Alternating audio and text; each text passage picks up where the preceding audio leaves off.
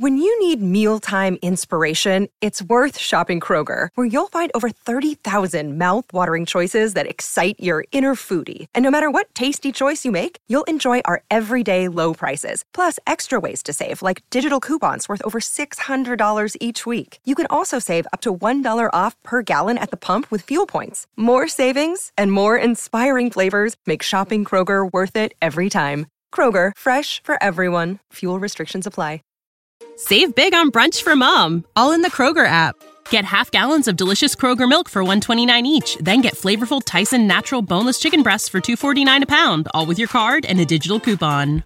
Shop these deals at your local Kroger today or tap the screen now to download the Kroger app to save big today. Kroger, fresh for everyone. Prices and product availability subject to change. Restrictions apply. See site for details.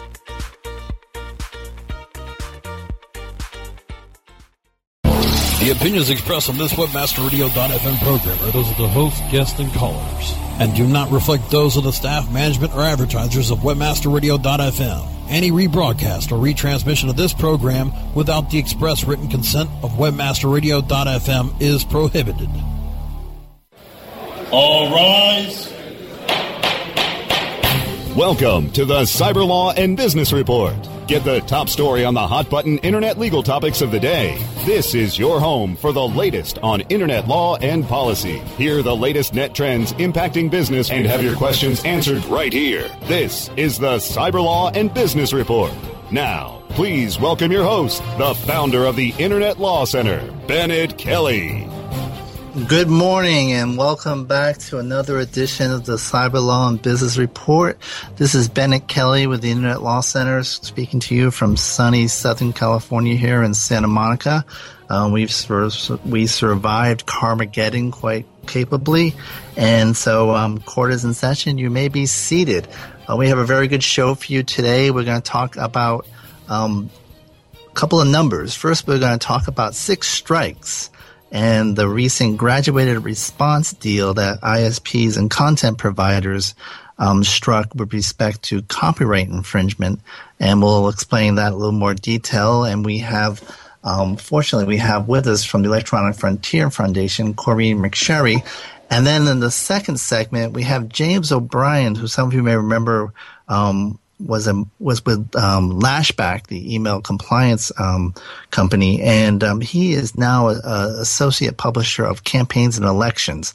And 2012 is is fast approaching. We have the, the latest FEC numbers in terms of um, what candidates are spending but we're also going to talk about what will the role of the online space be in the campaign and will they will there be much of a shift? In the past online campaign spending has only accounted for 1 or 2% in past elections and um, even though it's close to 20% as a whole in, in, in general advertising.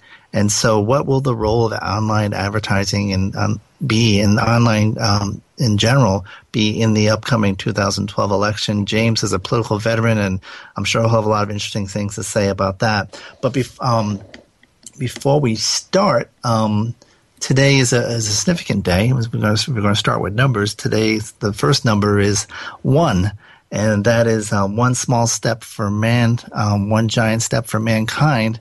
Happened today, 1969. Um, we actually man landed on the moon. And um, Neil Armstrong made that um, famous statement as he stepped down from Apollo. And um, I actually had the an experience where um, I was at a I was at a dinner where there was some people from um, the Mars Rover project speaking, and um, in order to let them the speakers actually get a chance to eat their meal, they asked everyone to go around the room and talk about where they were when Apollo landed. And uh, my wife actually was in Africa, and she talked about how a lot of the Africans um, were very superstitious about it. In fact, anything that happened bad over the next year, they ended up blaming on the uh, the Apollo landing.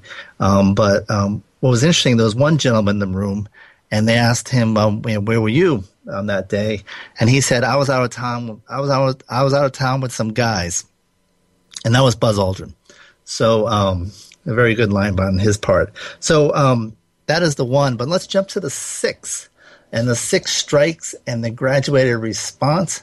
Um, with us from the Electronic Frontier Foundation is Corynne McSherry. She's um, the intellectual property director there. Um, has an extensive background in intellectual property and free speech issues. Um, previously, had been with Bingham McCutchen, and um, she's a has her JD from Stanford. Um, so she's definitely acclimated to our fine weather out here. Um, Corynne, you with us? I am, yes. Hi. Thank you for joining us. And um, Corynne just recently published um, a piece on um, the what is called the graduated response deal. And why don't you tell us what exactly is this graduated response or six strike deal that everyone's talking about? Well, it, it, there's a lot of details which we can get into, but the big picture is that the most of the major ISPs, uh, most of the major um, internet access providers, including probably the providers for most of the people who are listening, um, and the major uh, content owners, big media, um, made a deal um, for how allegations of infringement are going to be handled. Um, essentially, what the ISPs have agreed to do, and some of this they already did, but it was not sort of uniform and not everybody did it, and some of the things they never used to do. But at any rate, what they've agreed to do is follow a sort of series of steps when content owners send them information alleging that a given subscriber is engaging in some kind of infringement. Now, to be clear, what the content owners are going to send them is not, you know, the name and address of the subscriber, but rather the subscriber's IP address, because that's all they know. And, and basically, the, the service providers can use that information to match it up with a actual subscriber, and then they can contact that subscriber in a variety and and respond in a variety of ways that begin with basically a sort of intimidating educational uh, alert and um, ends with uh, they, they have a variety of options, but includes slowing down the person's service, cutting out their web access until they go to a landing page that provides them with you know various kinds of information, and um, in other ways, sort of interfering with with the subscriber's service. Now, um, YouTube has started something like that. They have, they have that little um, copyright video is kind of like you know their version of traffic school. Yeah, they do. What they had, what YouTube did uh, a little while ago, is put in, in place a system where um, if you, if you receive a takedown notice uh, under the DMCA, basically something targeting your video that says that you've engaged in some kind of infringement, um, you have to go to copyright school. And then once you go to copyright school, you can, you know, potentially get your content back up if you counter notice, but the point is you still have to go to copyright school. And and that really means that you have to watch a video um, that tells you that gives you information about copyright and um, is in my view, you know, very misleading um, in the information that it provides. And then you have to take a little quiz. And uh, so yeah, that is their little version. Just like traffic school. Yeah. yeah, this is a little bit different. It, um, in the sense that it, it has well there's a whole variety of steps. And the other thing is we don't know yet what the um, educational component is going to be. If you look at what is on the the deal sets up a copyright information center. And if you look at what's on that information center now again i, I fear that if this is a, a portent of things to come consumers are going to get some pretty biased information about copyright law as part of this educational process. Um, you know, the, the it's a po- part of the idea, which I think is not, you know, wrong, is that it may be that subscribers um, are there may be some infringing activity that's happening on their account, and they may not know about it. And it seems to me that that's perfectly fine to let people know so that they can take steps if they need to. Um, you know, if you're a mom and you've got a teenage boy, you might want to know if, what you know what he's up to. But there's a lot of other components to the deal that are much more serious and much more severe. And one of the concerns that we have at EFF is that um, you know subscribers are going to be paying for this, and they didn't have a chance to participate in figuring out in, in participate in making the deal, and they won't have a chance to participate in implementing it. Now, this happens in the context where in Europe, for example, France has actually ta- taken a more draconian approach, although apparently unsuccessfully, um, with a, I believe it's a three strikes and you're out and you're actually disconnected from the internet and yeah. to, to a great deal of criticism. Quite right, and um, Ireland has has its own version of the deal. I mean, there've been there's been a big push internationally to put these various kinds of measures in, in place, and I think, but also an enormous outcry from subscribers um, who are very concerned because if you think about what we're talking about here, I mean, this is your your internet access. I mean, that's right. like cutting off your phone. People need their phone. People need their internet. We use it for all kinds of things. This is in no way a luxury but it's a sort of a basic utility. And wasn't there a European body that more or less said that um, access to the internet is, somewhat, to a certain degree, a human right? Um, I believe that's right. I believe that's right. And um, so in, we talk about you know the ISPs making a deal and this being pushed. Um, the people pushing this would be, um, I guess, the, the, primarily the motion picture and um, television and recording um, studios. Exactly. Um, they're you know they're trying. They think that this will help them fight um, online infringement. And to be clear, this deal is really focused very specifically on peer-to-peer. I mean, their definition, you know, they, they sort of make some reference to other kinds of online infringement, but mm-hmm. they're really talking about peer-to-peer file sharing and allegations of infringement using peer-to-peer software. And that actually is something that I worry about a little bit with this so-called educational component because I fear that one of the things that consumers are going to be told and subscribers are going to be told is that, or at least they'll get the impression that peer-to-peer, the technology itself is, is evil and leads to all kinds of bad things. But in fact, the technology itself is not the problem, right? I mean, you could use it. Technology is neutral. The technology is neutral, and in fact, peer-to-peer technology is used for all kinds of great things. I mean, NASA uses BitTorrent. so, uh, speaking of space missions, exactly. and um, so, in in terms of um, where where we stand in the process, uh, has this been um, is this a done deal or is this actually is there still any debate to be had or? Well it's been i mean the deal has been made and you know with under partially under government auspices there's sort of you know various government representatives have kind of blessed it. Um, and but it isn't in place yet. Um, this is sort of what the, what's been released is the memorandum of understanding. Here's what we've all agreed to after negotiating for several years, which they have been doing. Um, but there's still some steps to be taken to put it in place. They need to. They're creating this um, sort of group to oversee the whole thing, the the Center for Copyright Information, um, and they they need to appoint an executive committee and an advisory board, you know, formulate the educational materials and so on. So there's several steps to go. And which means that there's still time, I think, for subscribers to raise their voice if they're concerned about the contents of the deal. Um, you know, it's unfortunate they didn't have the opportunity to raise their voice earlier by being included in these conversations in some way. Um, but nonetheless, there's still time now. And um, in in terms of some of the other participants, I mean, I think you referenced that uh, um, Governor, I almost almost said Attorney General Cuomo. Um, governor Cuomo was was one of the people involved. Was that when he was governor, or was Attorney General? He's Attorney General. And um, and so, um, who else was involved besides the the ISPs and the uh, um, were any other any interest groups invited to the table? Um, not that, at least not that, not that we're hearing about publicly. Um, well, you know, it's Attorney General Andrew Cuomo, you know, was is taking credit actually for brokering this. So I think he was most definitely involved, and you know, I suspect that um, various other kind of government officials were keeping an eye on and were, were in the loop and in, in part of the conversation. I mean, this thing's been going on for a long time. It's been negotiated since I think 2008, um, and it just took a long time to get everybody on board. Uh, not surprisingly, because it's a pretty, you know, pretty major thing to work out. Um, which also means that there was plenty of opportunity to invite subscriber representatives, but I do not believe that that happened. I think that the idea was perhaps that the ISPs would represent their subscribers, but that is really kind of contradictory.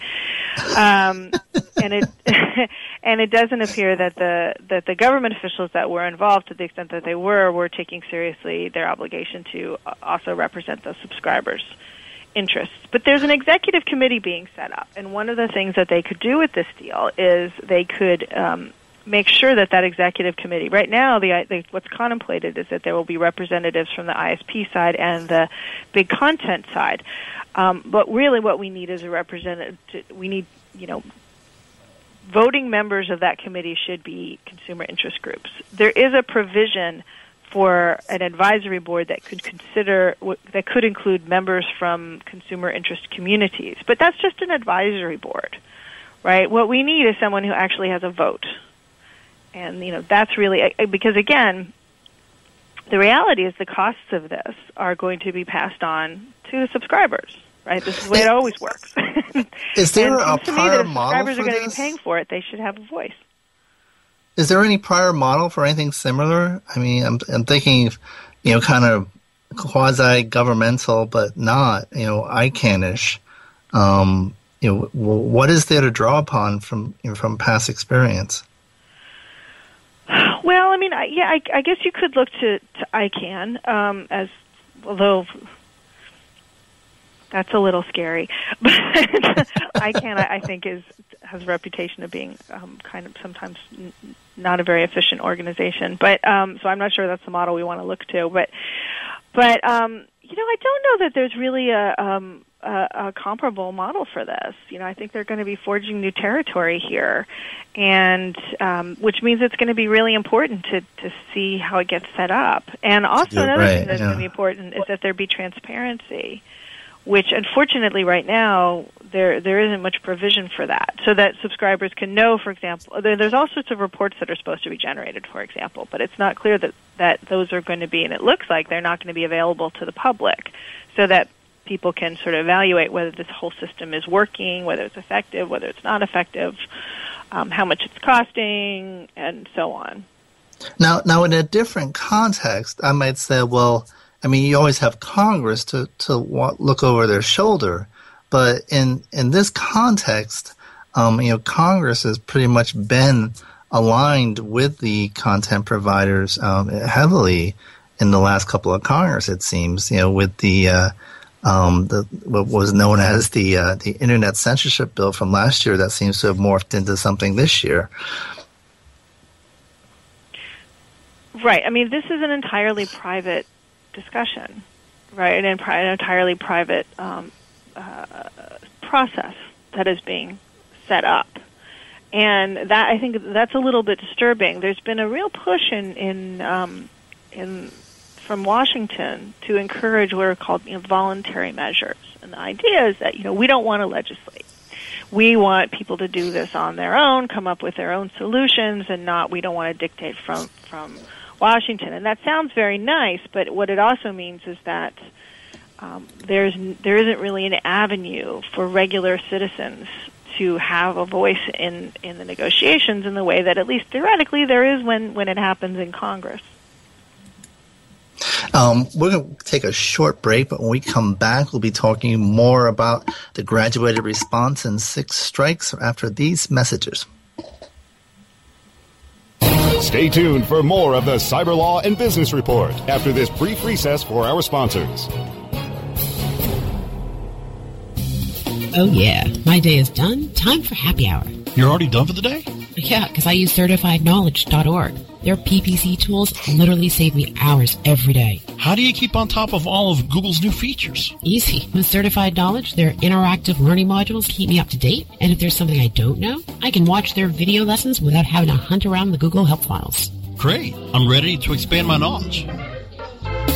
Hi, I'm Brad Geddes. I'm the only leader officially supported by Google to teach the advanced track of the AdWords Seminars for Success. I personally recommend CertifiedKnowledge.org as your one-stop shop for all your PPC needs. Learn, optimize, connect. Be smart. Go to certifiedknowledge.org now.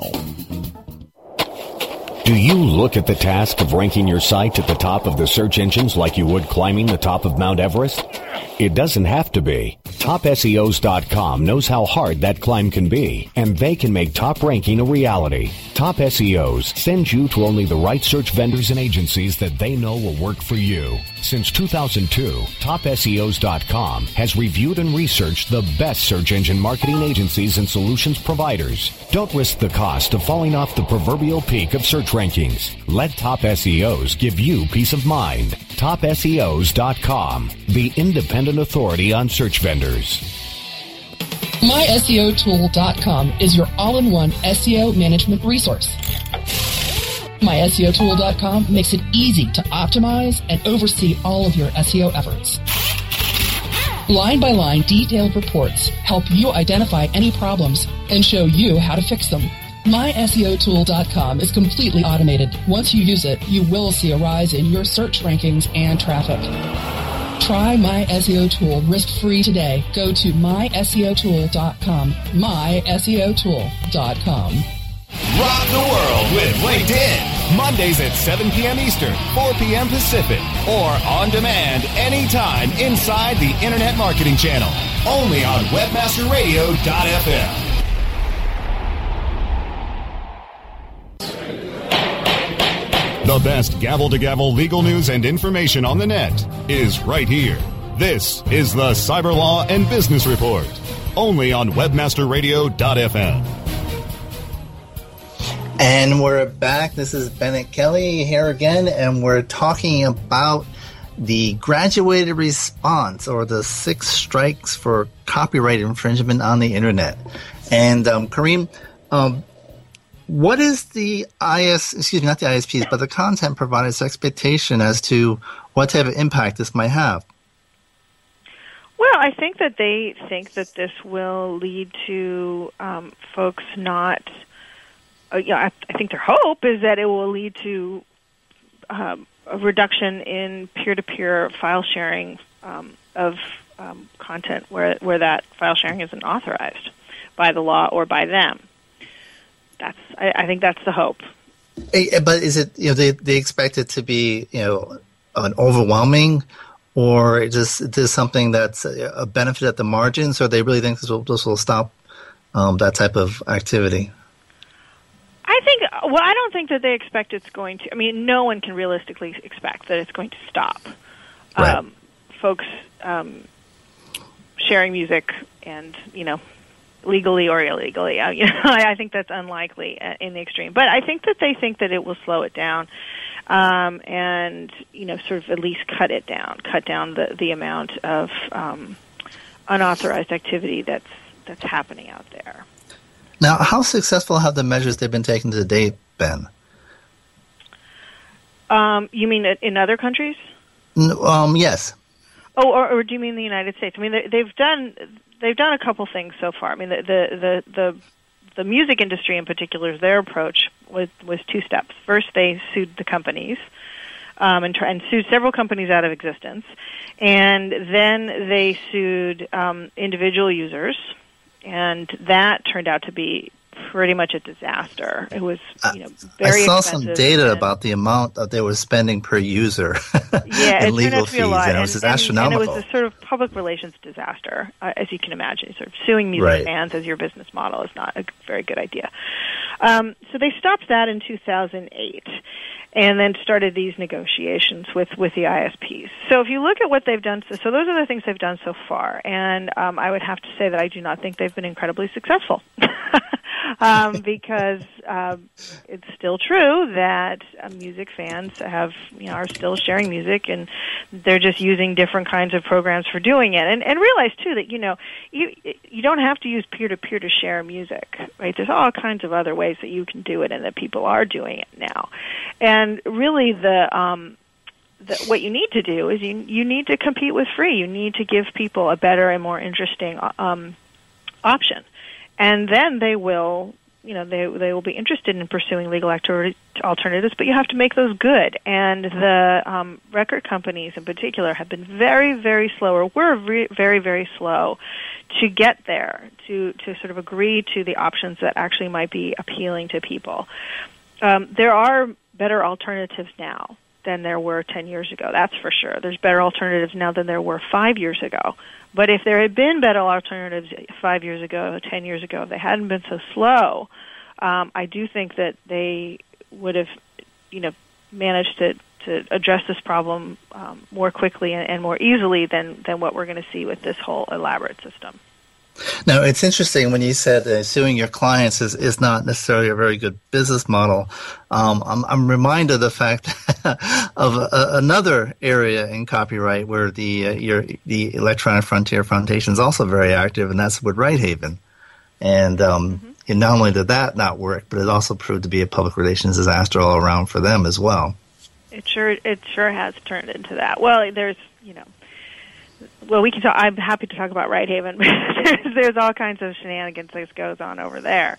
Um, but yeah, I think that there was this idea that Righthaven. I mean, in addition to the the legal problems, which we can talk about with Righthaven, but there was also the public relations problem. I think that.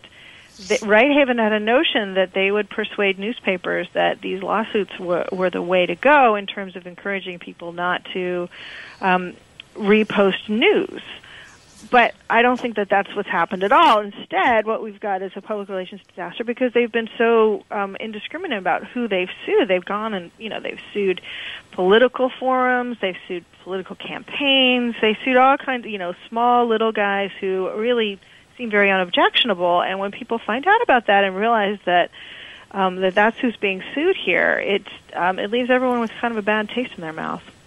Now, if, correct me if I'm wrong, but um, in terms of the um, kind of the, the, the lance or the the first cut that, that ended up become, leading a, to a, a bloody flow for Righthaven was inflicted by EFF on behalf of Democratic Underground, was it not?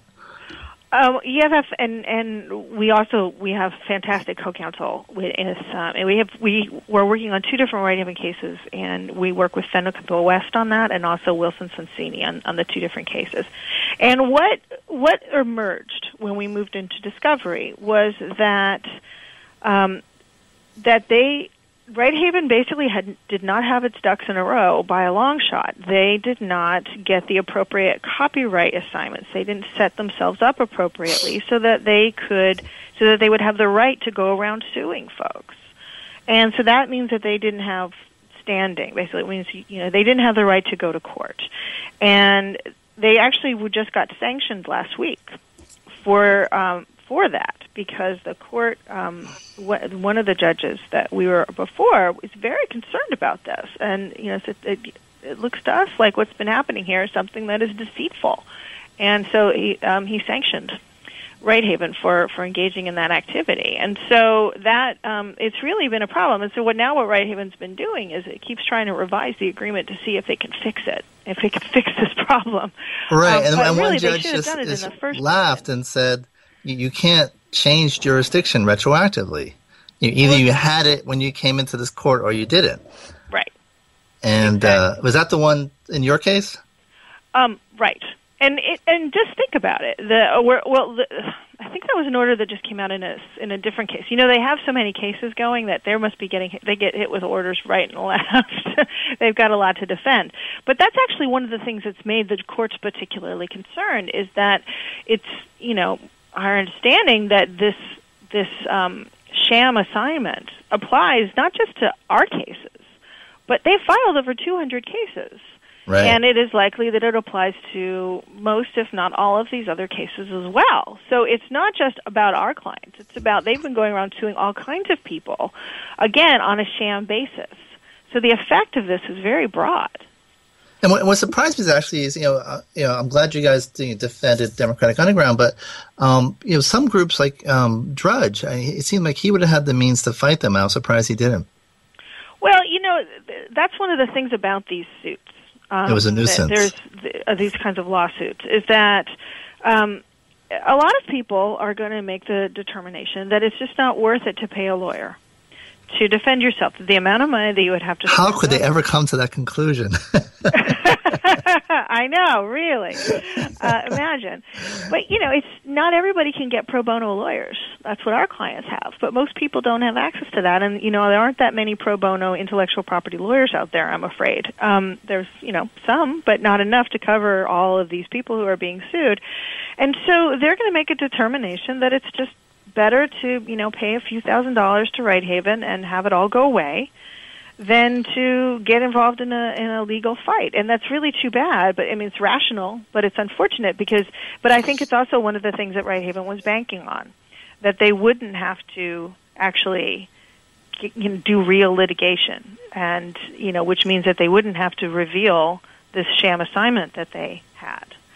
Um, but turns out they guessed wrong what was was the, the, the DU case that you guys took was was that the first major contested case they had, or had anyone fought them much before? I think that there were one or two other ones that were that were getting pushed um, as well. I'm trying to think a little bit about the timing, but I do think that you know we really gave them a run for their money, and and we were the ones that managed to get that document out in discovery and then everything, the whole house of cards fell apart. And the whole um, house of cards fell apart. We're, we're, running a little bit short on time. Um, I, I, one thing I neglected to say is um, you could just tell us a little bit about what the EFF is and um, what are some of the projects it has right now.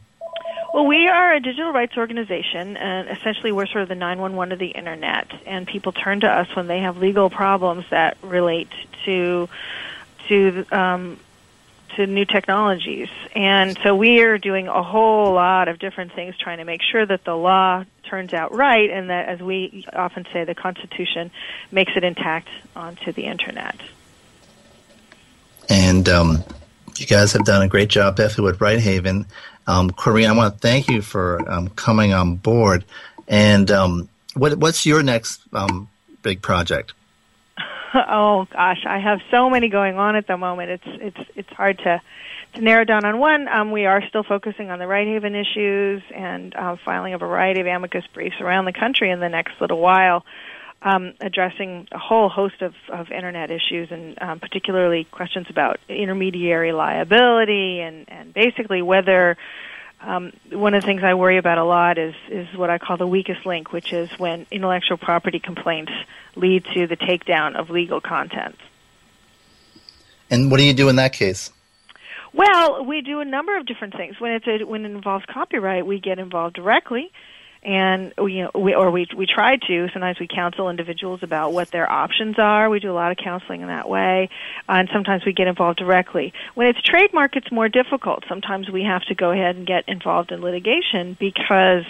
Um, there is no sort of counter notice procedure for trademark, and so what happens sometimes is that the the intermediaries will say, "Look, you work it out amongst yourselves we really can't help you. And, you know, that's when you really need a lawyer to, to step in and either, you know, respond with, with, hopefully you can get it resolved informally via letter writing, but sometimes you have to go to court and actually do some litigation and, and get a declaratory judgment that says what you're doing is legal. And, um, well, thank you very much for, um, for joining us today. Now, Corynne McSherry, she has an article on the graduate response on the Electronic Frontier Foundation website, which is at EFF.org. And um, it's co authored with um, Eric Goldman, the um, professor from Santa Clara, who's also been on the show before. And so if you're interested in that, check it out. We'll, we'll post a link on it um, as well. And the, again, check out the Electronic Frontier Foundation. They've been very active in this space um, and on the issue of copyright as well as a number of other digital issues. And so I encourage you to check out their website, EFF.org. Um, Corynne, thanks again for joining us, and I hope you'll consider joining us again. Well, thanks very much. It's been fun. All right. When we come back after these this break, we will have James O'Brien to talk about the election landscape for the online world. After these messages. Stay tuned for more of the Cyber Law and Business Report after this brief recess for our sponsors.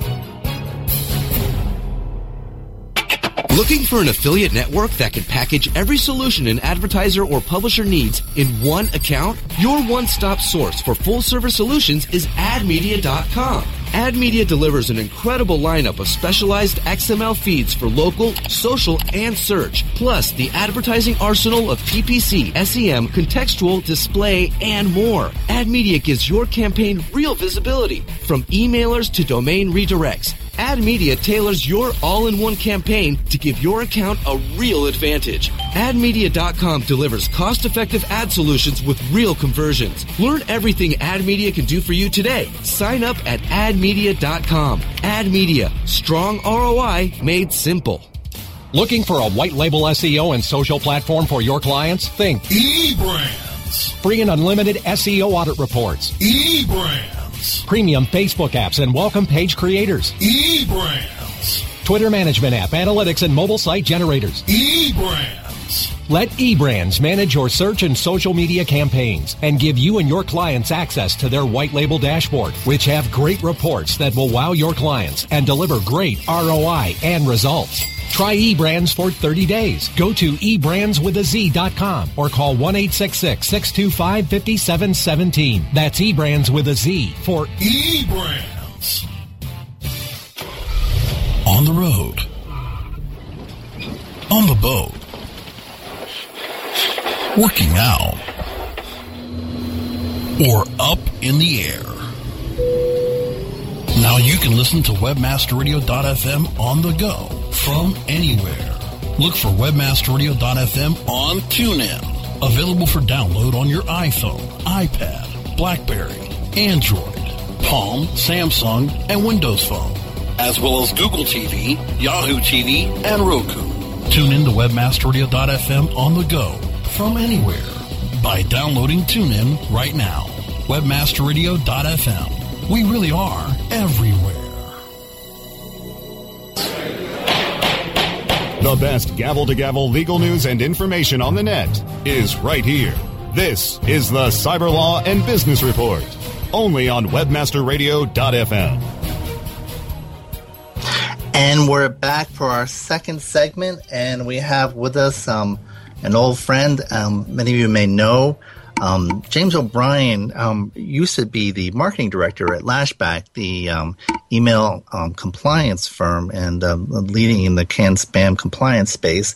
Um, he's since left Lashback and has joined the distinguished magazine of campaigns and elections, and as their associate publisher. And um, one sure way to know if someone's thinking about running for office is they have that in their hand.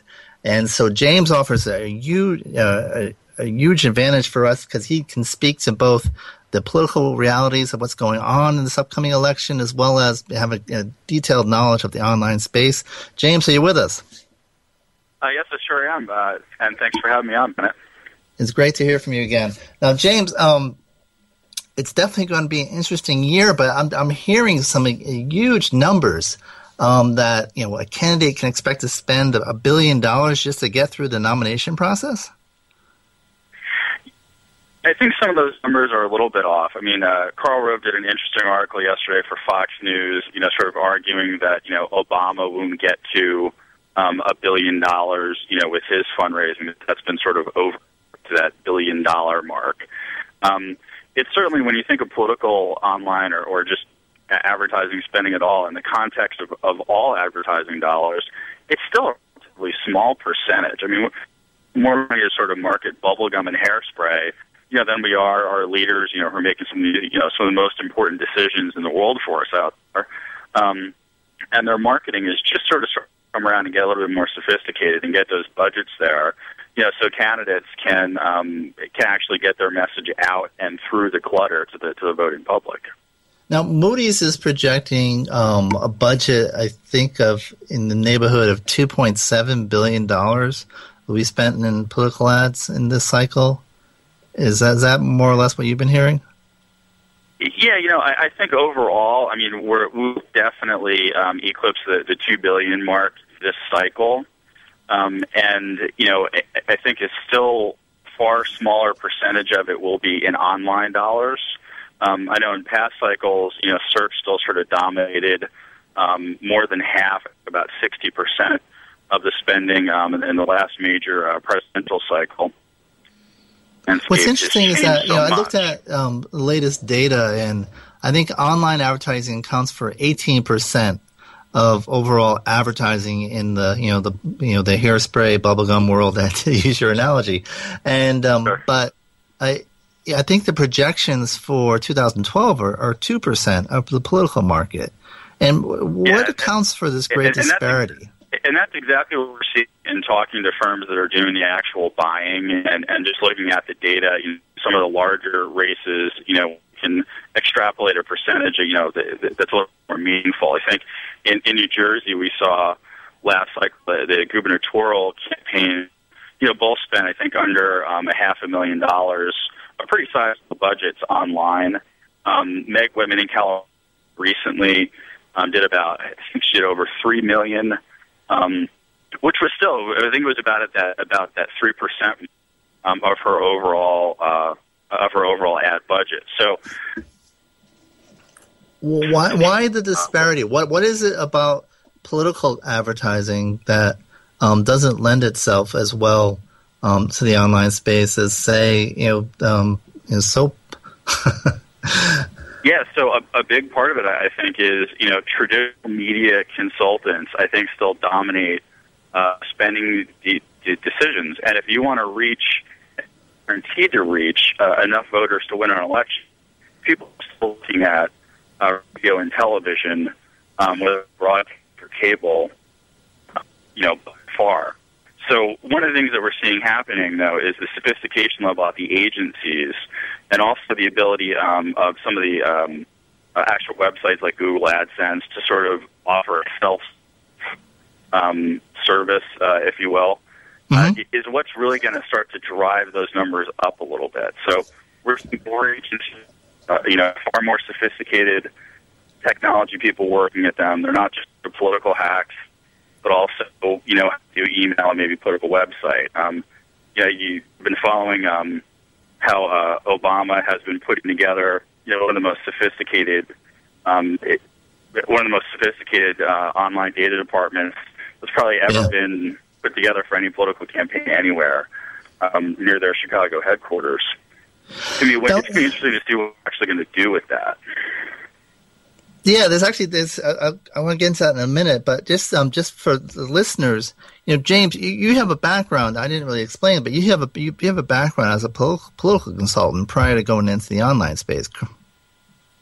Yeah, yeah, I've done uh, close to 200 campaigns in, in 26 different states, um, and it was really before getting into into the online space. So, you know, is doing a lot of traditional media um, and a lot of sort of operational, you know, tactical stuff.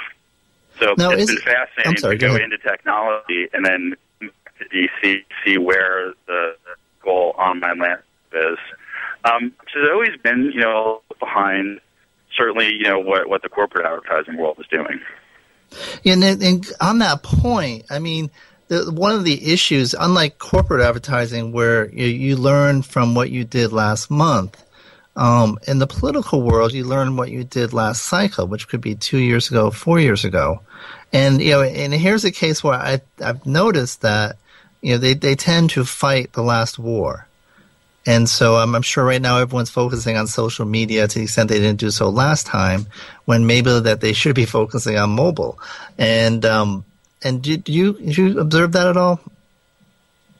Yeah, you know, I, I think uh, it was interesting watching um, Facebook hire Katie Harbath, who had uh, been sort of an online guru here in D.C. and had done um, some really great work for Giuliani, to go out there and actually educate the, the consultants they about they you know can really do and you know and how often I mean the regulations around putting up a 30 second spot on a network it's not hard to navigate your way through and it really hasn't changed that much you know, in the last 10 or 20 years. Whereas, you know, Facebook and the rules around, you know, what type of page you have and how you use it, um, you know, has, you know, changes on you know, almost a weekly basis.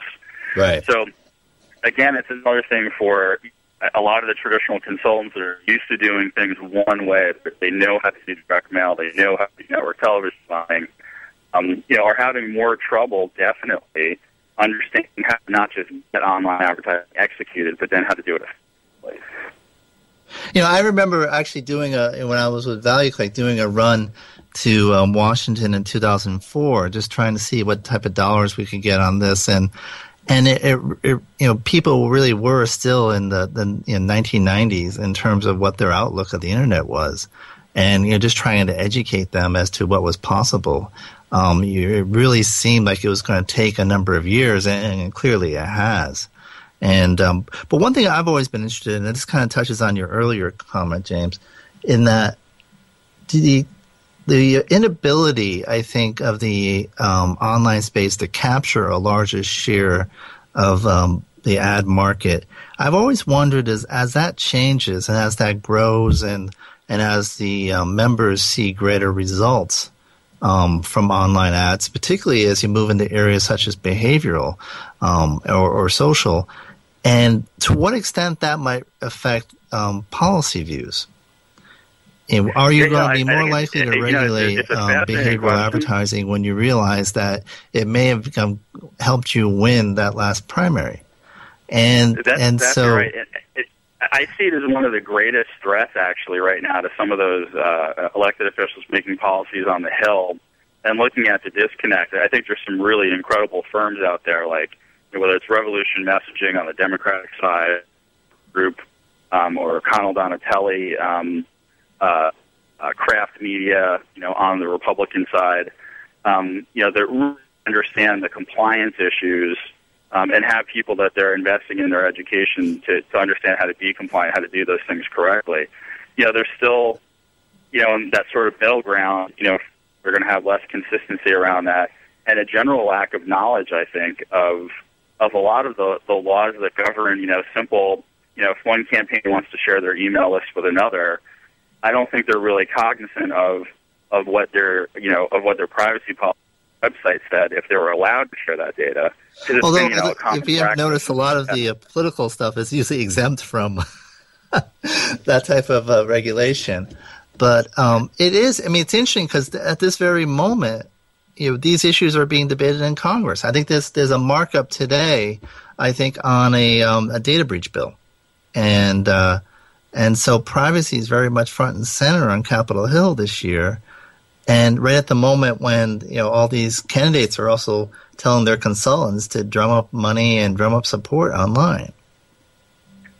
So uh, I'll make a prediction. You know, with all the uh, you know with with Sony Entertainment's data breach and all the press that it has gotten, we will not get through this next cycle without a major scandal around data privacy and use with an elected official, and whether or not it might actually you know, be someone sort of involved in the process. I would hope that they're, you know, taking care of things a little bit better. But, you know, I, I think your average campaign that's out there be a challenge for them to be compliant. And and there are some, you know, exceptions with, you know, can spam, you know, a political speech.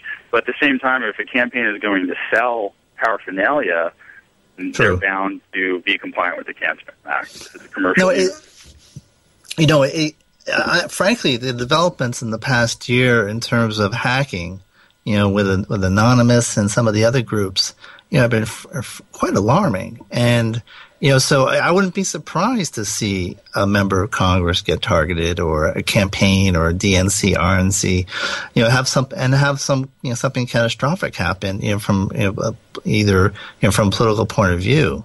And um, Oh yeah, know, no, I, I, I, agree with that. In fact, you know, it's been the Sony CEO has been lamenting, you know, that you know they've taken so much criticism when they were targeted so severely, and I don't know many organizations, including some of our defense agencies and important governmental agencies, that have also been, you know, hacked. And if the you're CIA, really targeted, NATO, you know, how, do, how do you avoid NSA, that? Yeah. Um, um, know, what's but I'm the? also Uh, thinking of just sort of of unforced errors, you know, of a campaign, Exactly, you know, not yeah. securing a website properly or using the wrong data um, and sort of getting caught, you know, just making a sort of a blatant compliance mistake. Um, yeah. It's kind of like if you're a Cubs fan, it's like that fan reaching in and, and, and taking that ball. you know, and, it's like, um, don't do that. I'm sorry. It- It's just that you know, it's one of those things that you know, you can do as- your best you can, and you can still have stuff like that happen. And you know, and I, I'm in some ways the one thing I I look at this whole Murdoch scandal is that um, you know people may have been taking hacking very lightly, and when you put that in context and you know away from the whole political aspect of Murdoch, but in context with, with what's going on, you know, with the you know they just they just busted 16 people um, earlier this week um, as part of the anonymous ring, and that that this is really kind of a serious and growing threat to you know our, our daily lives and, and to business. That you know this is something that shouldn't be taken lightly, and that um, you know some people need to be made an example, and um, Yeah, just and- so and- that could, people uh, don't think it's a get a funny thing to do. uh, uh, be putting on uh, Campaign Tech, uh, which will be a new um, seminar that we're doing in November uh, here in Washington, D.C. Um, it's at uh, campaigntechconference.com. And um, a big piece of that is going to be bringing in um, counsel, because when we talk about compliance in politics, it's usually around fundraising and Right. corporate money out of federal campaigns and that stuff. So we're going to be talking about compliance for data security, yeah, the proper use of email and mobile, which I think is really um, sort of skipping a, that maybe skipped a generation in the corporate world.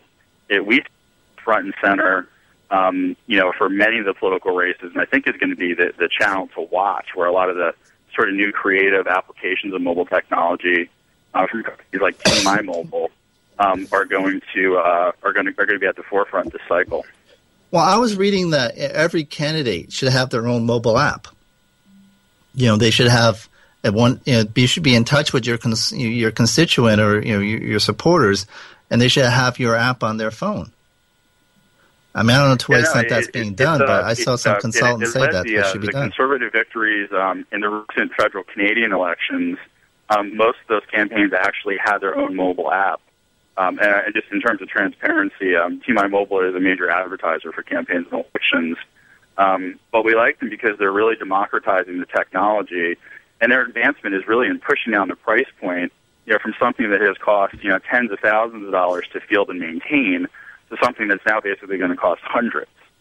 Um, and with that, you know, you're going to see a lot more campaigns using that technology, um, using it well. But then there's also going to be, you know, the errors, uh, and and those errors, as we know, can sometimes mean, you know, serious violation of of, of serious federal laws.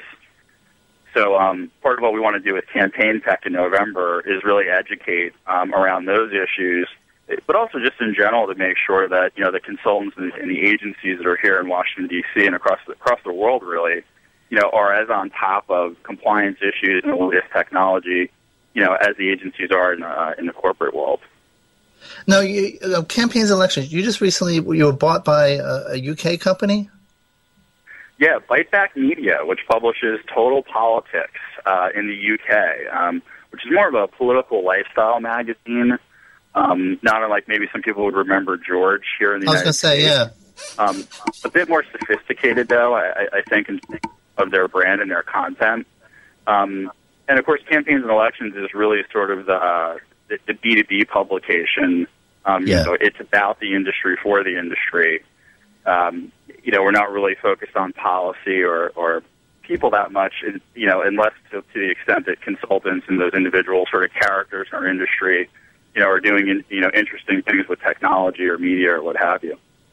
Although I've seen some pretty brilliant things on your blog uh, on in terms of the political side, but um, any event, the uh, um, in terms of um, you know what you what you're looking at in, in 2012 as the kind of the next big thing, what do you think that will be? Yeah, like I, I think it's definitely mobile. Uh, I think you're going to see it take on um, um, sort of a life of its own um, as people realize that you know everyone is sitting there. We've talked to some of the larger you know media networks, and they're worried because you know I know I'm sitting there at night, you know, with the news on, but I have my iPad in one hand and my BlackBerry in the other, and I'm messaging people and getting information. So there's two screens between myself and the television set. So yeah, know, it's up traditional media to figure out how to get in the the middle of that wheel. connection too, and how to be part of that that dialogue. But yeah, I Um, think good that's news is, is is those companies are definitely thinking about that problem. So I, I hope we'll see some sort of innovative solutions around that. So if you if you're an if you're a candidate, does that mean you you you recognize that obviously the TV is the is the shotgun and I'm going to get the the biggest um, bang, but um, but through mobile I can I can kind of measure engagement, I guess. Yeah, you know, it, it's and it's interesting, you know, how many you know the campaigns do they really have the time? And this has been part of the issue um, to delve into their analytics. I mean, certainly the bigger races, the presidential, um, you know, the larger, you know, statewide and like California. I mean, so they have a department probably looking at analytics, but there are really some of the few political races that are doing that. I mean, most of them are, you know, it's a one day sale with a very short, you know, time limit, and most of the spending is done towards the end of the cycle. So analytics plays a um, plays a role, but not in the same way that it does, um, you know, in the campaign world that, that we're used to, more traditional online. So Mm-hmm. I think it's also been, you know, part of the issue for um, for online spending being able to take more budget away from other media um, channels like it has in, in the corporate world.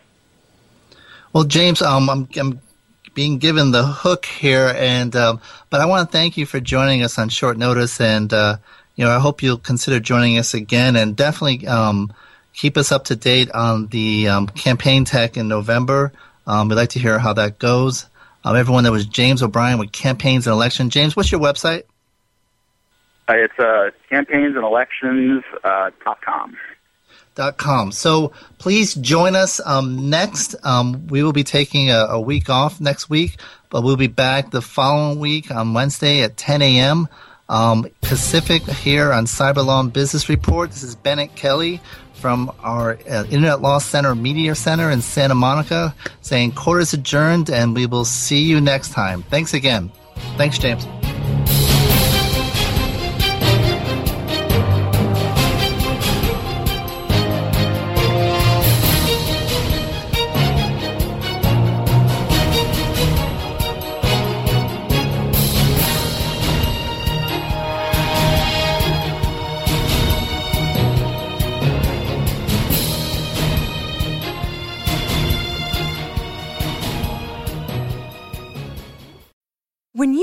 Mealtime inspiration, it's worth shopping Kroger, where you'll find over 30,000 mouthwatering choices that excite your inner foodie. And no matter what tasty choice you make, you'll enjoy our everyday low prices, plus extra ways to save, like digital coupons worth over $600 each week. You can also save up to $1 off per gallon at the pump with fuel points. More savings and more inspiring flavors make shopping Kroger worth it every time. Kroger, fresh for everyone. Fuel restrictions apply.